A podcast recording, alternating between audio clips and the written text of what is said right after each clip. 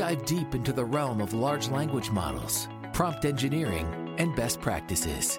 With over twenty-five years of combined A I and product engineering experience, here are your hosts, Bradley Arsenault and Justin Macarin. Hello, Brad. Good evening, Justin.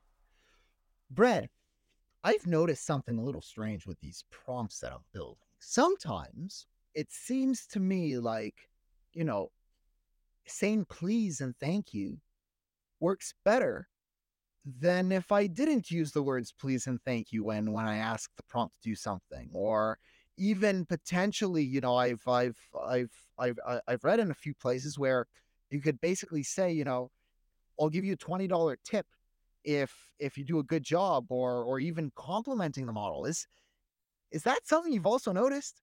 I mean, there's, there's like so much of these like weird papers going around, right? Like, yeah, like where you offer the model like a really large tip and it seems to like try harder, like it puts a little bit more like text in. And yeah, that, that I've, I've found that just even in general, like th- these are like really funny examples, but like, as I've gone writing more and more and more prompts, there's just, there's, there's some like an intuitive art to it. There, there's, it's hard to describe, you know, like I repeat things like now I, I try to repeat multiple times my instructions, like do this, do it this way, do it like this.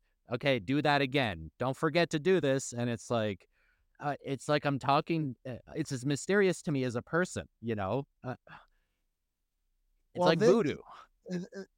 It's like voodoo. Yeah, absolutely. I guess so. Well, what you just described is also very similar to that whole sandwich prompt concept that we discussed in yes. earlier podcasts. Where That's another example of this. Give it instructions, data, instructions, data, instructions. You kind of layer it up on top and it outputs something that's actually better quality than if you just gave it simple instructions the first time.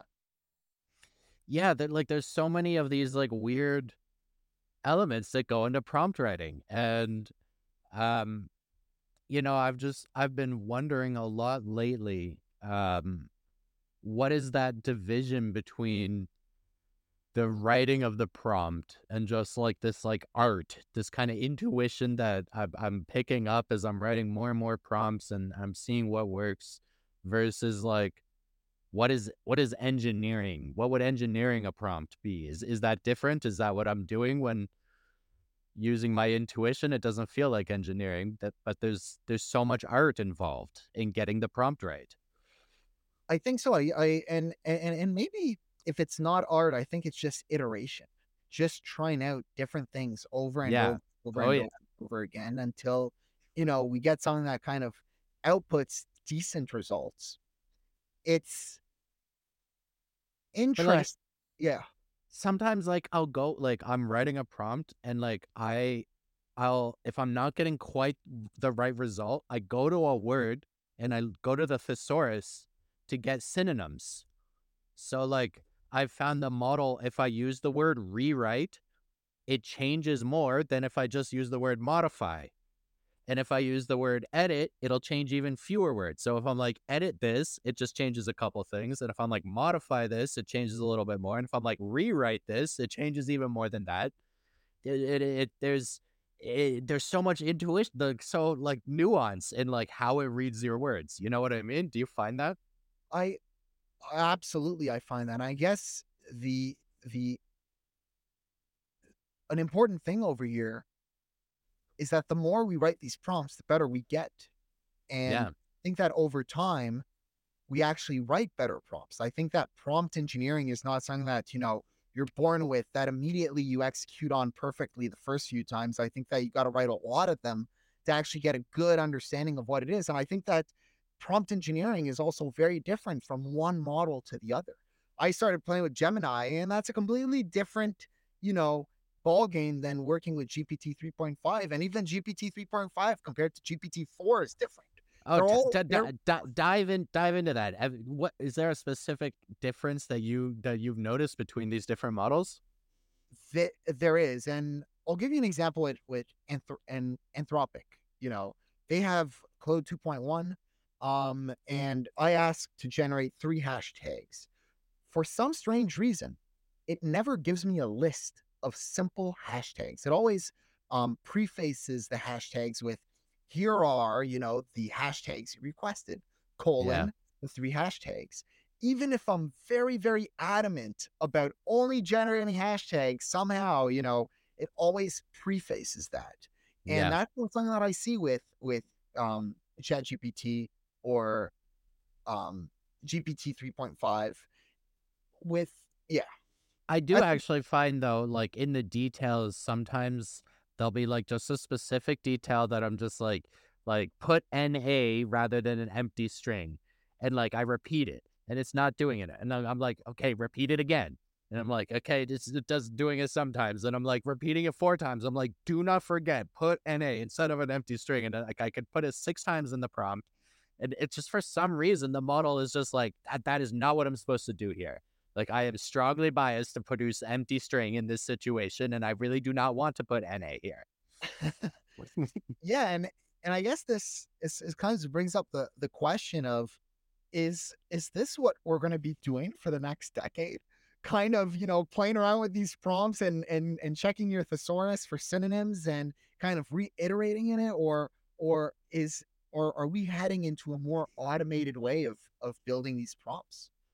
Well, that's a good question. Um, I certainly feel right now that it's like I'm almost like I'm the the lover of the model. Like I'm getting into its head. And like, I understand it's like typical behavior and I'm like, okay, I got to just like work with how it typically behaves and like, don't try to fight it too much. If it doesn't want to do what I'm told, I find another way.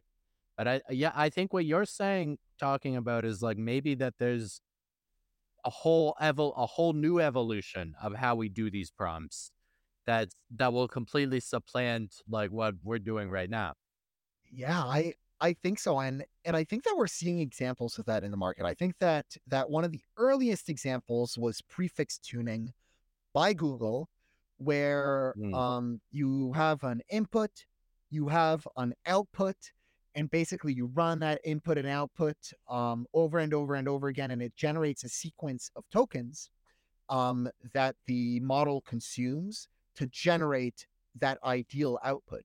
And that sequence of tokens, if you converted that to characters or to words, it's practically gibberish.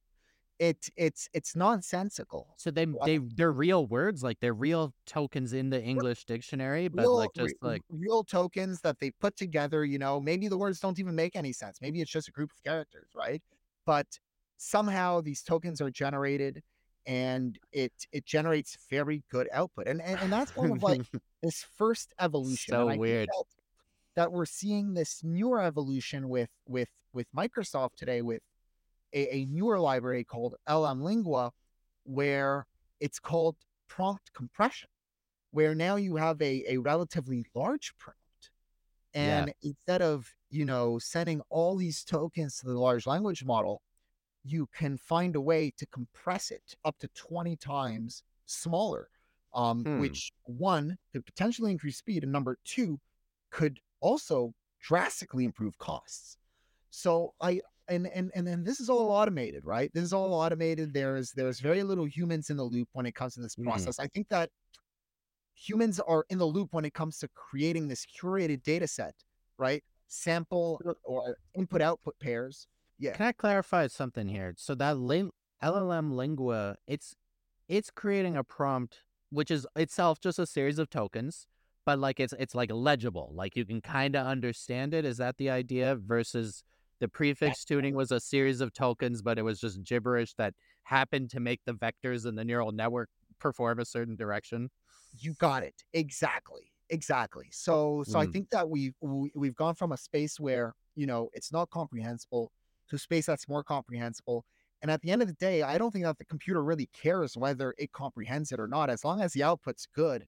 Right? That's all that really matters. Whether we as humans understand these tokens or not, I think is, is, I don't know, maybe there is some value. I, I, I think that COBOL kind of became popular because it was human readable, um, in a business setting. And, and, and yeah. maybe it's still very important for prompts to be somewhat readable for humans. So I've been thinking a lot about actually what you're talking about, which is the, the converting the, the original prompt into a compressed form. And the we know that Dall-e, for example, when you use it with ChatGPT, takes in your instructions and writes it into a prompt that's appropriate and kind of designed correctly for the vision model. And and I was thinking about um, how we we're going to introduce additional layers, right? The first layer takes our original instructions raw, and then that's getting translated into like refined, pristine technical manual on how to execute what you did. And then that's further executed by uh, more prompts and more models. Like it, it, there's a system that's like transforming the kind of dirty human world into gradually into the refined machine world. I think that's a really great way of putting it. And I think that we actually see examples of it. Well, the first one being Dall-e that you just described, but closer to the user in ChatGPT, and I'm not sure if you've noticed this, if you type in text in the ChatGPT input box, it automatically autocorrects without the need to right click and find the correct word, or without the need to use Grammarly. It will auto complete the autocorrection automatically before you press the button. And I think that OpenAI is doing that in part for the reasons you're saying right now. It's taking dirty text, mm-hmm. right? And it's it's it's doing that first iteration of refinement before it kind of maybe even optimizes it even more on their end before sending it to to to their large language models. Um, so I think that, that there's definitely a lot there where these are not just simple prompts that we're going to be putting into large language models. I think that these are prompts that are going to be fine-tuned and curated and optimized to a certain point until they're ready to be put into the large language model to hopefully generate the best output possible. It's it's like a, um, a process kind of going through like first draft and second draft and editing, and then it's the model, then the model's doing more stuff, and then it's compressed all at the end, and it, it all comes together. Exactly. That's right. So I don't know. I think this, this was a pretty interesting podcast, pretty interesting idea. I think, um, yeah, it's, it's interesting to explore how something transitions from art to science. And that's really what we're observing in this space. Absolutely. Art to science. Brad, it was a pleasure chatting with you. Have a very good night. Good night, Justin. Thank you for joining us. If you've enjoyed today's episode, hit subscribe and stay updated on our latest content. We appreciate your support.